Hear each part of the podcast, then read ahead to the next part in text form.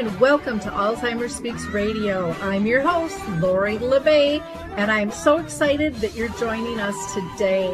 We are going to have a fascinating conversation as usual as we learn from people all around the world at all ages and stages of life. Stay tuned as we shift our dementia care from crisis to comfort. Here we go. What you think about, you will bring about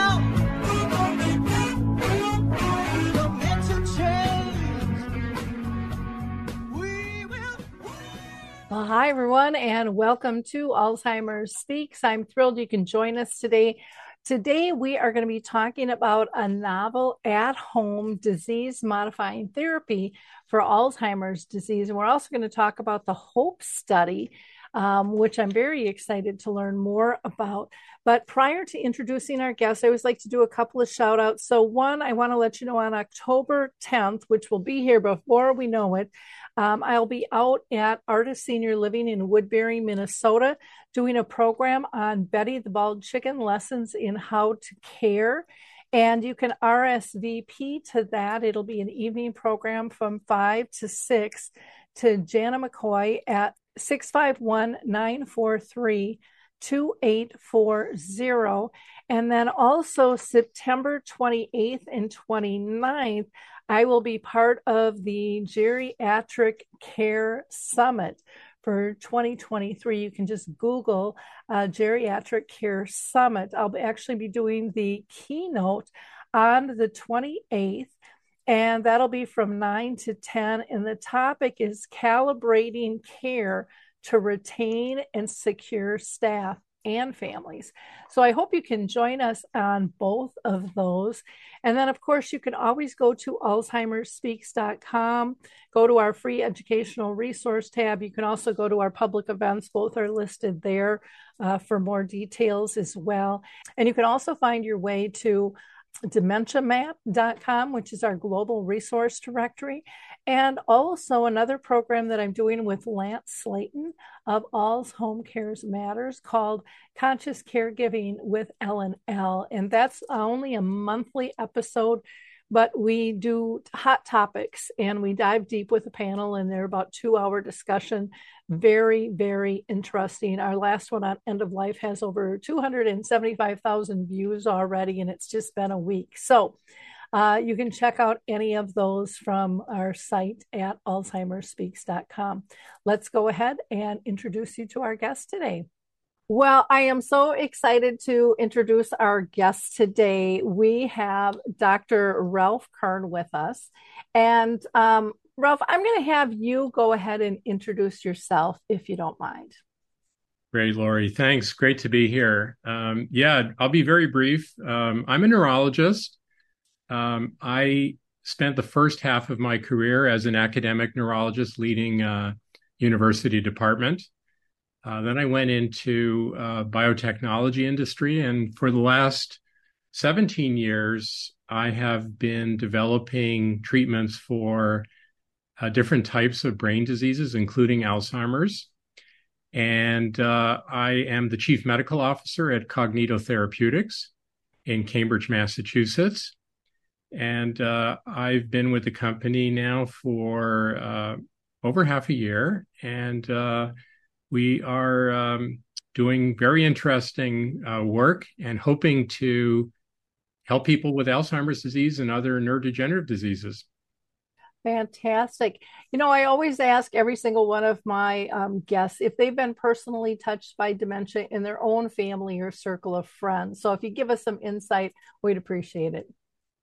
Absolutely. Uh, my my late mother suffered from Parkinson's disease, and she got it um, a little bit later in life, but uh, you know, I think that's that's a condition that has an effect on cognitive function. I've had other family members with Alzheimer's disease. I've seen firsthand, and then of course, uh, practicing neurology for many many years, um, I had firsthand experience of how relentlessly progressive the disease is and how it affects uh, patients and their families. So, yeah, I think I think I've I've seen the challenge that we're facing. Yeah, it's interesting. You know, my mom lived with dementia for 30 years. The first 10, it was kind of poo-pooed by her general GP as hormones. Um, but by the time, you know, her journey was over and we had her autopsy, uh, they said Alzheimer's, Parkinson's, and Lewy body. And the neurologist said he had never seen a brain that small, you know, with that much shrinkage. But he said that's what we should expect. But it is a difficult disease to to pin down and and really get some answers to. Yeah, you know, you, I, will twig on a couple things you said. So first of all, I'm sorry, sorry that you had to go through that, but I think you know we all have that personal experience. A uh, couple of things that are you know emerging um, when I when I was learning neurology and teaching it, uh, we thought Alzheimer's was a very simple and single uh, disorder. In fact, it, it's much more complicated, and uh, many people have more than just the Alzheimer's changes in the brain. And I think you're giving a really good example of that. The other is that one of the most constant features of Alzheimer's and other neurodegenerative diseases is as the disease advances and affects the components of the brain, in other words, the nerve cells, the the wires in the brain that connect the different parts of the brain and the lining around those wires called myelin we see the brain shrink. And i think that you're describing exactly the phenomenon that we think is really important and that is um, not only um, does the disease advance in terms of function in other words can people do the things that they are that are important to them and their families and their day-to-day lives and so-called activities of daily living and cognition, how people think and function in terms of how they are able to speak and reason. But also, uh, there's a very there's a very consistent effect um, in the brain on the uh, loss of um, brain volume, so-called atrophy. And uh, at Cognito, we're we're trying to address both of those problems.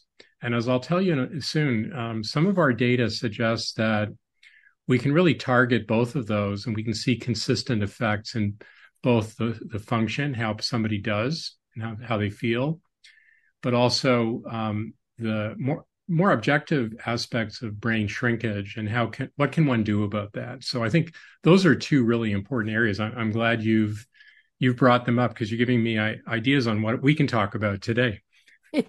Yeah, it's interesting when the neurologist, like I said, saw her, her brain. He he kind of almost squealed and he's like, Oh, I'm so sorry. He's like, I shouldn't have done that. And then he said, But this is what we should expect. I mean, he was just absolutely stunned at it. And there are so many people out there that are living with the disease so long. And I, I know many doctors out there are still telling people five to seven years, but I am seeing a, a lot of people still functioning on the computer, participating in Zoom events that have been dealing with it 15 and 20 years. And I think we're going to see more of that as people get diagnosed earlier, you know, along the route here. And um, it's it's a very different disease, I think, than what was projected when my mom, you know, first got her diagnosis, and everyone thought it was everyone just believed it was end stages only, you know, and it and that's not the case at yeah. all. So one thing one thing we're learning in our research studies is that early treatment makes a difference. And it doesn't just make a difference because um, it gets the treatment to the person who needs it sooner. I think early treatment may be more effective. And I think we need more rounds of evidence around that, but it does seem to be be the case uh, as a general rule. Uh, and of course, it needs to be established for every treatment individually separately.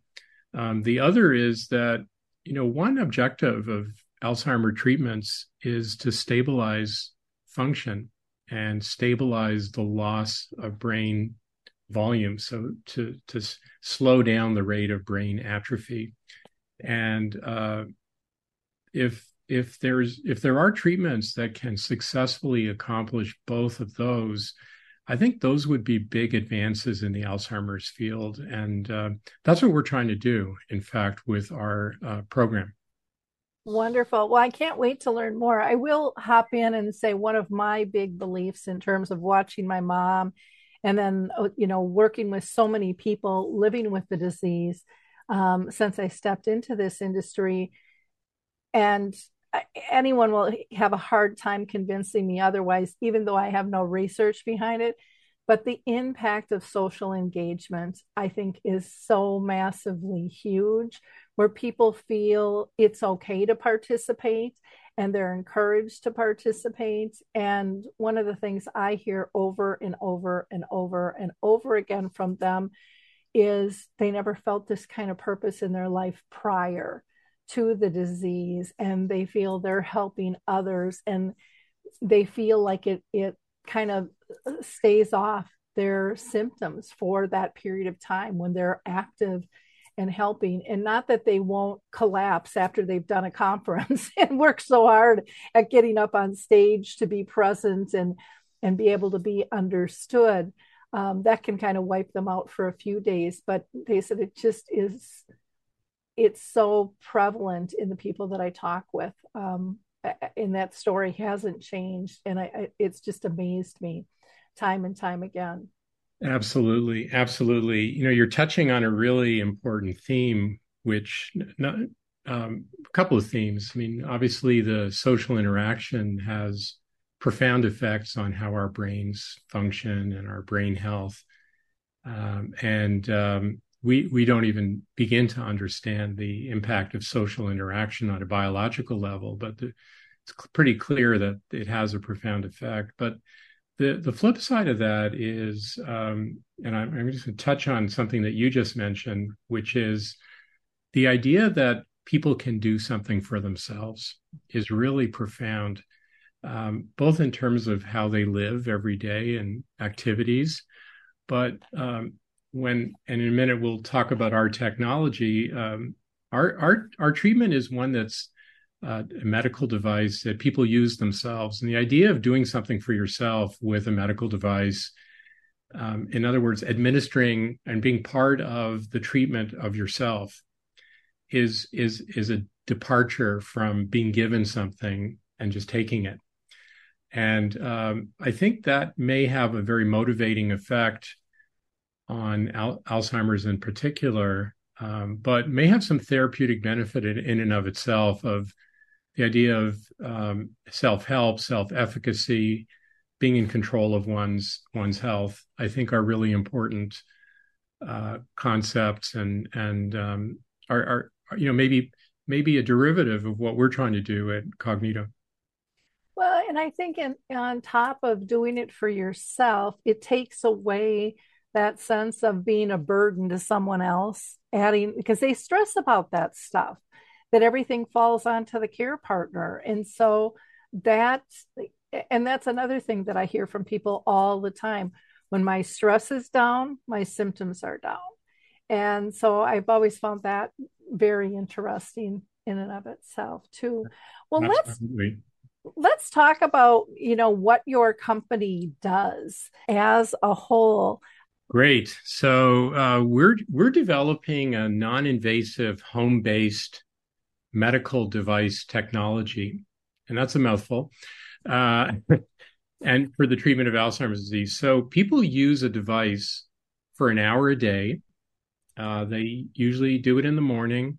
Uh, and we've administered over 40,000 treatment sessions so far across many clinical studies. And uh, people uh, people accommodate their daily routine to uh, to carve out the hour that they need for their treatment and they uh, usually sit in a comfortable chair in their living room, um, usually in the morning.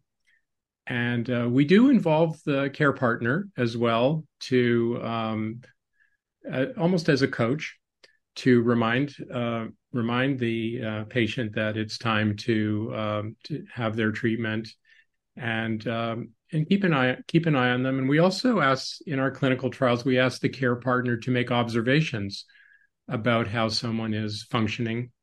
And th- those observations are very very insightful. So so that's our that's our basic technology. It delivers um, uh, light and sound stimulus. And this is a sensory stimulation. Um, and it induces the sensory stimulation induces uh, a predictable electrical response in the brain. And we confirm that electrical response with a test called an electroencephalogram. There's an abbreviation called EEG for that. And uh, so we confirm that these electrical oscillations occur, and the electrical oscillations occur time locked with the visual and auditory stimulus. So, in other words, it's it's like a conductor in an orchestra, so to speak. And um, we, as as we confirm this EEG response in each person who uses the device, we confirmed an important concept in uh, treatment, which is called proof of target engagement. So we prove that each person will have the required electrical response in their brain. And we do that at the onset of treatment. And if someone doesn't have the electrical response, they're not eligible for our treatment. That's a very small minority, but we don't want people who can't benefit from the treatment to use it. Also, um, when we do that first test with the EEG, we ask people um, if they're having any adverse events, and sometimes people spontaneously report adverse events. And we don't want someone to use the treatment if they don't tolerate it. And again, it's a very small proportion of those who try the treatment who can't tolerate it. But again, it's better to know that up front than to start and then have to stop um, later. Um, we track the uh, use of the device uh, over time because the device is connected to the cell towers. So we can monitor you know the time that the treatment is started and the time that the treatment is stopped and we want people to use it for an hour a day you can't use it for more than that because it has an auto auto stop function so it won't allow you to use it for more than one hour a day because that's the prescribed treatment um, and um, so you might want to ask me how does this induced electrical activity modify alzheimer's disease well, that's fantastic question. uh, and uh, if that's the one you want me to answer, I'll I will answer that. oh, definitely, uh, definitely. I would, uh, and I like that it automatically turns itself off so people can't overuse it.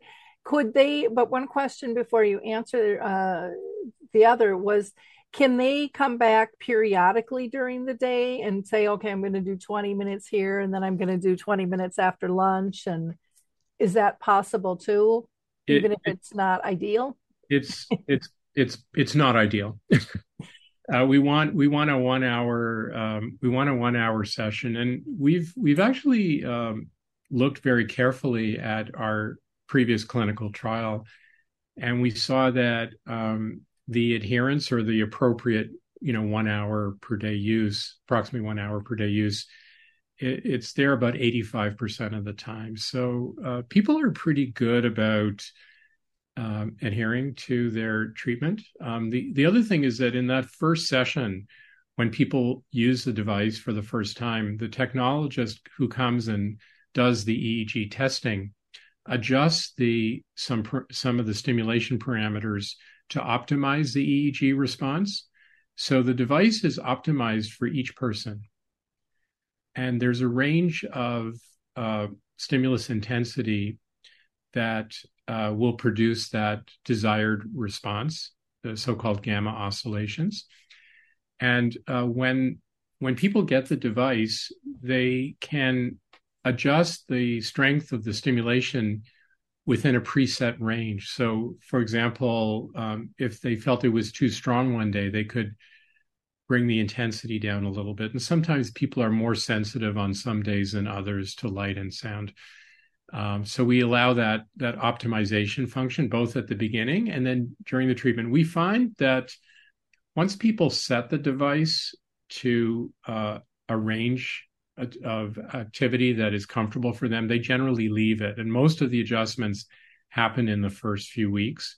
And then after that, people mostly leave the device settings alone and just go back and do their one hour per day uh, standard treatment.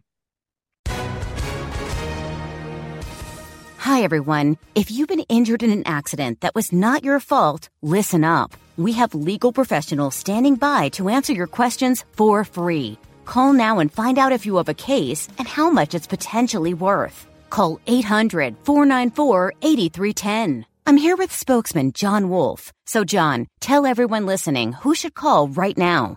Well, Maria, first off, thank you for having me here. It's always nice to answer the listeners' questions. Now, as far as who should call in, anyone who's been injured in an accident and think you deserve compensation, give us a call right now. 800 494 8310. You'll find out if you have a case and how much it's potentially worth. Thanks, John. You heard it, folks. Take advantage of this opportunity and call now 800 494 8310. Advertisement sponsored by Legal Help Center may not be available in all states. Does this like plug in like a cell phone where they have to, you know, charge it overnight or? So it does. It does need to be recharged. So there is a charging cable, and there's a there's a controller unit. There's um, uh, glasses and headphones, and we're obviously working on a much sleeker uh, design for commercial use. But this is the one that we're using in the clinical trial. So it does have to be it does have to be plugged in. So um, there are there you know the the battery is quite good, but it it does it does need electricity. Okay, so are are both of these plugged into another piece of equipment then, or they connect into the controller unit, which is just a handheld controller, which is similar to um, a TV controller, for example. Okay, and then with the with the sound, what types of things are they hearing? Are they hearing people talk to them, or is it pinging sounds like they're out in the universe? Or these are what, these, what are, are these are these are just repetitive, mm-hmm. uh, yeah, repetitive stimulation at a certain frequency. So it's um, yeah, you don't. It's it wouldn't be someone speaking or music. It would be a repetitive, uh, and it's almost like a tone. Okay.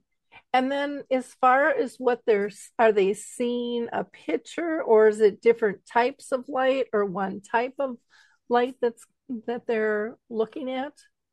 Yeah, it's it's light flashes. So, in other words, um, yeah, both both this both the sound and the visual are are are um, are not like someone's voice or or music, for example. It wouldn't be that. Okay. So when they have these glasses on, this is going to sound really dumb, but do they have their eyes open to see these flashes or can they keep them closed and still get the same effect? Good, good question. So the current model that we're using in the clinical trial is a closed view. In other words, they they they, they almost look like sunglasses, dark sunglasses, uh, where you can't see through. Uh, but we're de- we're developing other um, models where there'll be open view where people will be able to see through but those are not the ones that we're testing right now in the uh, clinical trial. Okay so when i was referring to open or closed i was referring to like if i had them on would my eyes eyelids be open or closed? And would i get the same benefit either way? um, so the eyes the eyes should be open but um, it actually can get through the eyelids because uh, light light gets through our eyelids into the back of our eye. But we ask people to keep their eyes open um, and to and, and, and, to rest during the hour um, in a comfortable chair. Um, and you know it's it's hard to do activities obviously if there is a closed closed lens you can't see through and we want people to stay in a safe place for for the period of treatment. Okay. Because i just thought well if if i'm relaxed and i think the older i get the more relaxed i get I, am comfortable just going to sleep you know? And so i'm wondering if that's an issue with people falling well, asleep. Yeah good question. We ask people to stay awake. Um, we don't want them to get too comfortable. And uh, and uh, we we also involve the care partner in keeping keeping an eye on their uh, their loved one to make sure that um, they they stay awake during the treatment session. Okay, so they'll just poke them if they start snoring and, and bounce them back awake. Yeah, I guess there's different there's different methods of keeping someone awake. yeah, well, there's just I, I find it interesting um, and it's nice that, that they can do something like that at home. Is this uh, how long is the treatment for? You know, for the clinical trial that they're in. So it's an hour a day. the The current clinical trial is twelve months, Okay. And the um, the final assessment is after 12 months. In the previous study that we did, um, the there was a comparison between the treatment and um, a device that doesn't that doesn't generate uh, same device but the stimulation parameters that don't generate the electrical activity. So that was for six months and then we did another 12 months where everybody was allowed to switch to the the active treatment. So it can be uh, we, we have 18 months of experience now. In the current study we'll have 12 months and then we'll see some people may continue after with um, another year of treatment if if they choose to. Okay. And then would they keep the equipment or just keep it for however long they're in the trial for and then return the equipment? Well, uh, yeah. So in a clinical trial, you, are supposed to only use the device during the clinical trial, not not beyond. Um, obviously, um, we're hoping to generate data uh, in the clinical trial that would help us with a regulatory submission to have this as an approved therapy. At that point, we'll have other discussions to see how people should continue with treatment. There may be a different version of the device at that time. So we'll have all those discussions down the road. Okay. And is this considered bioelectrical medicine? Great question. So this is this is you know this is um, an a sensory stimulation device that delivers that generates electrical activity in the brain. So it generates a physical uh, event in the brain, which is electrical. Uh, in a way, it's biophysical. I think that that's a fair fair statement. But the biophysical stimulus leads to biological changes in the brain. So we know that uh, some of the pathways that are involved in protecting brain cells in um, uh, repairing brain cells or uh, preserving or maintaining the lining around nerves, the so-called myelin in the brain, um, are very much affected by this electrical activity. And we've been able to demonstrate this in previous studies a couple of ways. One is that in one study, we took samples of the spinal fluid uh, at baseline before the treatment started, and then after eight weeks. And in the spinal fluid, using very special um, measurement techniques, we're able to show that uh, some of the uh, proteins that are involved in protecting neurons, in uh, repairing some the connections between neurons, the so-called synapses, and also in um, the proteins that are involved in making myelin in a cell called oligodendrocytes, that those have very significant um, changes, and we'll be describing those this year at a scientific meeting. The other the other way that we've shown how this biophysical uh, treatment generates um, biological effects is by using MRI scans and we we use um, we use the MRI scans to measure the uh, brain structures. So we look at the so-called gray matter and we look at the white matter in the brain. We can look at them separately, and we can look at them uh, for the whole brain or in parts of the brain. And what we've seen um, is remarkable reduction in brain atrophy, which I think at the outset of this this um, this conversation today, you mentioned how profound brain atrophy can be in Alzheimer's disease. And we've seen um, on the brain structure side in our phase two study, we've seen um, over 70% reduction in brain atrophy um, over over six months, and we have some evidence now that that continues into the um, uh, beyond the study and people who continued the treatment.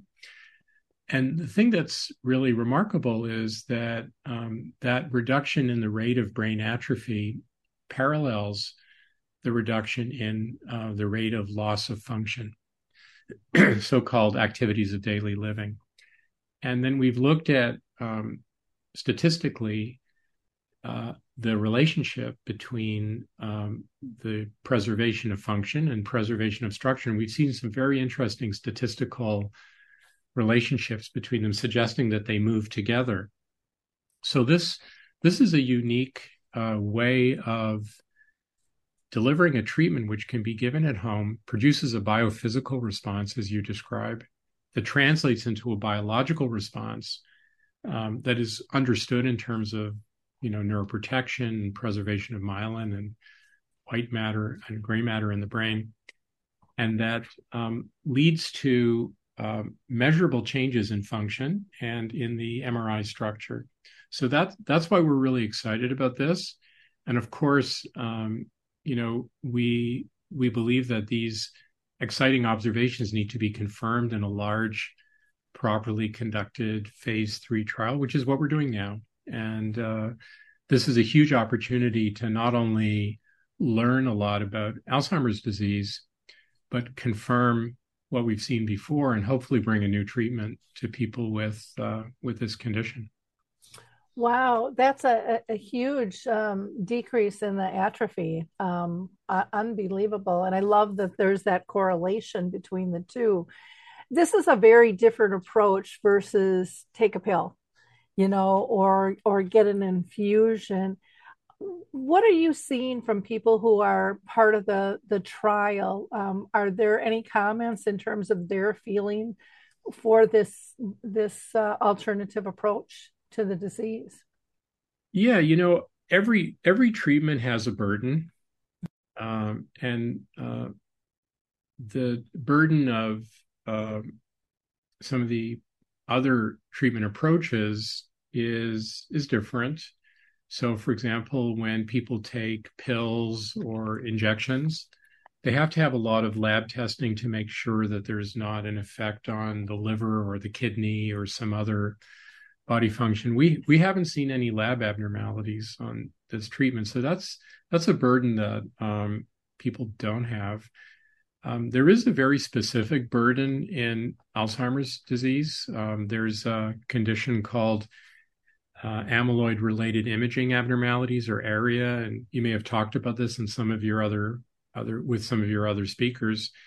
Um, so we've delivered over 40,000 uh, treatment sessions. We've not seen a single case of ARIA or ARIA. So we believe that we can we can avoid that um, that aspect of the uh, Alzheimer treatment. Um, and um, the other thing is that receiving treatment at home um, adds a different dimension. Uh, there are many many caregivers with Alzheimer's disease who um, have a hard time bringing their loved ones to the hospital because it's it's really not that simple to go for a hospital appointment. Um, the waiting time is quite long. There's a lot of time. There's travel time. Um, generally speaking, people have to take a day off to do it. It's not it's not part of a day. It's usually most of the day. And uh, so we think that a home-based treatment is very important.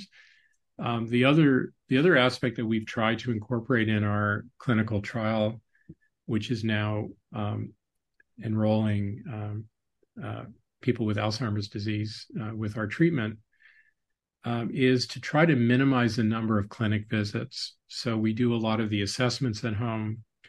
Uh, obviously, the treatment is administered at home because there's less laboratory test monitoring. There's less visits to the hospital to have a blood test or a, a you know a follow up MRI scan to look for something like ARIA. So we're trying to minimize the burden and make this as holistic a treatment as possible, while at the same time having the same rigor of a biologic treatment in terms of the study measures are the same as the large uh, drug trials, the imaging um, intensity and the way we the way we measure the MRI scans is exactly the same. Um, and the way we select people for the trial is also uh, as rigorous. So we require that we confirm Alzheimer's disease. So we use a blood test um, in lieu of a PET scan. Um, if someone has a positive PET scan, then that's fine. But if they haven't had a PET scan, they can have a blood test something called p-tau 181, and it has a very strong predictive, uh, uh, very strong prediction of Alzheimer's pathology. So in other words, it can predict who has amyloid and who who doesn't. So we use that to try, also to try to limit the burden on um, patients. So it, our study does not require a PET scan. Um, if someone has it, we will use that information, but it doesn't it doesn't require it. The treatment burden is is much less. Um, it does require a commitment of one hour a day of quiet time, um, not too quiet, but quiet enough, and um, and then um, the uh, uh, people generally you know fold it into their routine um, you know what what's exciting what also is different is that i mentioned earlier that we've seen these concordant or parallel changes in structure and function we think that looking at both how somebody functions and how their brain performs is um, and looks is is very important um, and um, you know we're we're hoping to repeat the results of our phase two study called Overture in our phase three study, which we call Hope. And um, I'm happy to tell you more about the, the study we're doing right now. I, I would love to hear that. Love to hear that. Great. So we're the Hope study is a phase three trial. So um, participants who meet the inclusion criteria, uh, which include the uh, the blood test for Alzheimer's, the p-tau 181 test, uh, are then uh, randomly assigned to receive the active treatment or a sham treatment using the same device. So everybody does the same one hour treatment a day. And uh, it's a one year study. Uh, we hope to, uh, again, confirm what we've seen in the phase two trial. And um, for, we're currently at um, somewhere between 50 to 60 clinical trial sites across the United States. So it's there are clinical trial sites close to most people with Alzheimer's disease, but not everyone. Uh, so you, you know you can get more information about the trial from a website that we have, and I can I can spell it out for you if you want me to do that. It's um, it's www.hopestudy4ad.com. So that's uh, hope study for F O R and then A and D dot com. So that's our Hope Study platform. On it, um, there's ways of getting more information. There's ways of seeing if one qualifies. The inclusion criteria are on the website, and we also have a very we have a wonderful team. So there's a way of calling in and asking questions, and seeing if one meets the criteria for the trial. Not everybody does, but it's certainly worth um, it's certainly worth a look. Um, and we uh, we're actively enrolling uh, uh, people across the United States right now, and we'll be doing so for probably till next May or June. Um, then we'll close enrollment at that time. Yeah, so it's very exciting times. You know, one of the things I hear from people is the frustration of trying to figure out if they qualify or not. Do you have kind of like the the top things like in terms of what stage of Alzheimer's disease they would have to be in if it's early, mid, or late? And can they have a mixed diagnosis? Is another one uh, that is a, a common thing. Um, or sometimes it can be if they've got heart disease or diabetes seems to knock them out as well. Can you can you address some of those things? Absolutely. So we have a pretty wide range of Alzheimer's that um, is included in the clinical trial. Um, we use something called the mini mental status exam or MMSE. So the range of MMSE for this trial is from 15 through 28. So it's pretty broad compared to many other trials. So 15 to 20 is considered moderate Alzheimer's disease, and 21 to 28 is considered mild Alzheimer's disease.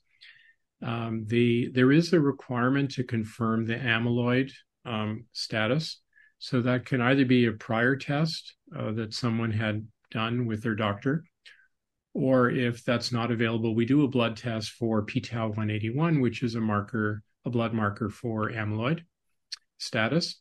Um, the uh, exclusion criteria also inc- also require that um, there aren't other competing neurological diseases. So things like strokes, seizures um, would confuse um, would confuse the measurements, and obviously they're they're not included.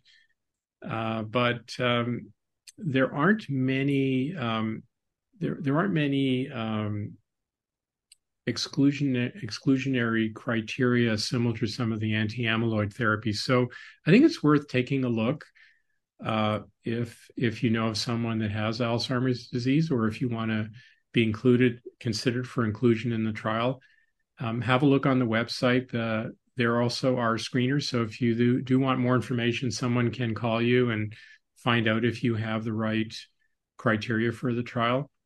And um, it does require uh, a caregiver. So need somebody, a care partner, someone who will, you know, be there to um, to make sure that the treatment's being used properly. And um, and also we do ask the care partner's assessment of how someone's doing. And as you know when you look after somebody with alzheimer's disease you may see things about the person with the condition that they don't see. So i think that you know doing cognitive testing on the person with alzheimer's disease and having the having the care partner um, describe their function is are two really important aspects of the disease, and uh, that's that's that is the way most Alzheimer trials are being done now. Uh, it's definitely a requirement by the regulatory agencies that both cognition and function are are both um, relevant and important uh, aspects of the disease that need to be assessed uh, for uh, to really get a full picture of how someone's doing. Okay. And is there any cost? I know with some um, trials, everything is picked up through the trial. Others I've heard, well, you'll pay this through your insurance for different testing and stuff. How does that work? No, we, we cover the trial costs. Yeah. Um, okay. Okay. Wonderful. Well, this sounds really exciting. We'll have to have you back when you guys are all set and done with this and hear what the results are. Um, I just uh, I love seeing the different approaches to this and seeing you know more and more people are referring to dementia being almost cancer like with all these subsets of diseases underneath it. And they all take their own little twists and turns and and treatment protocols you know with that. And I, I i find that very exciting that it's not all just under one umbrella um, which it's been for quite a while, in my opinion, as a non non professional.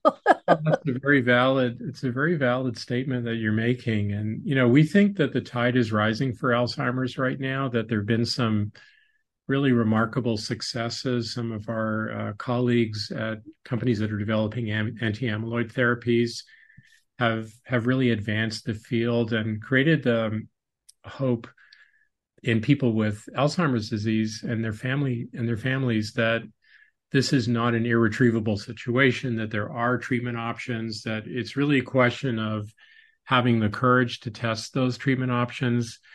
You know, we we are incredibly thankful to uh, the patients with Alzheimer's disease and their families who agree to participate in this clinical trial. They're they're really the driving force for our um, for our advancement in this condition. And without people participating in the clinical trials, we would never we would never learn about this disease. We wouldn't develop new treatments. And uh, so the, the tide is rising.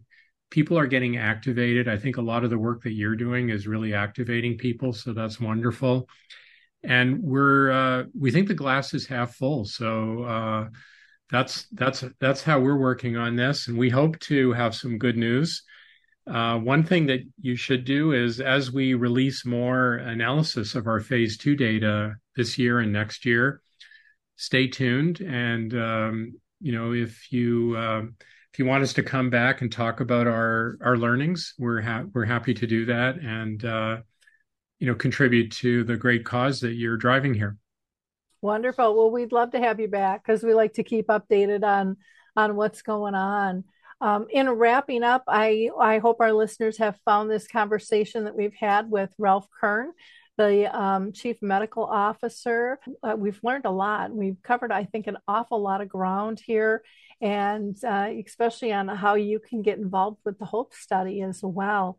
Uh, as Ralph said, you, you know, without without you, without the people living with the disease, we're not going to find a cure. We're not going to find a treatment uh, if we aren't able to test out different theories. So, You can go to that Hope Study website, which is Hope Study for, and that's spelled out F O R and then A D dot com. You can go to their website, which is um, C O G N I T O T X dot com.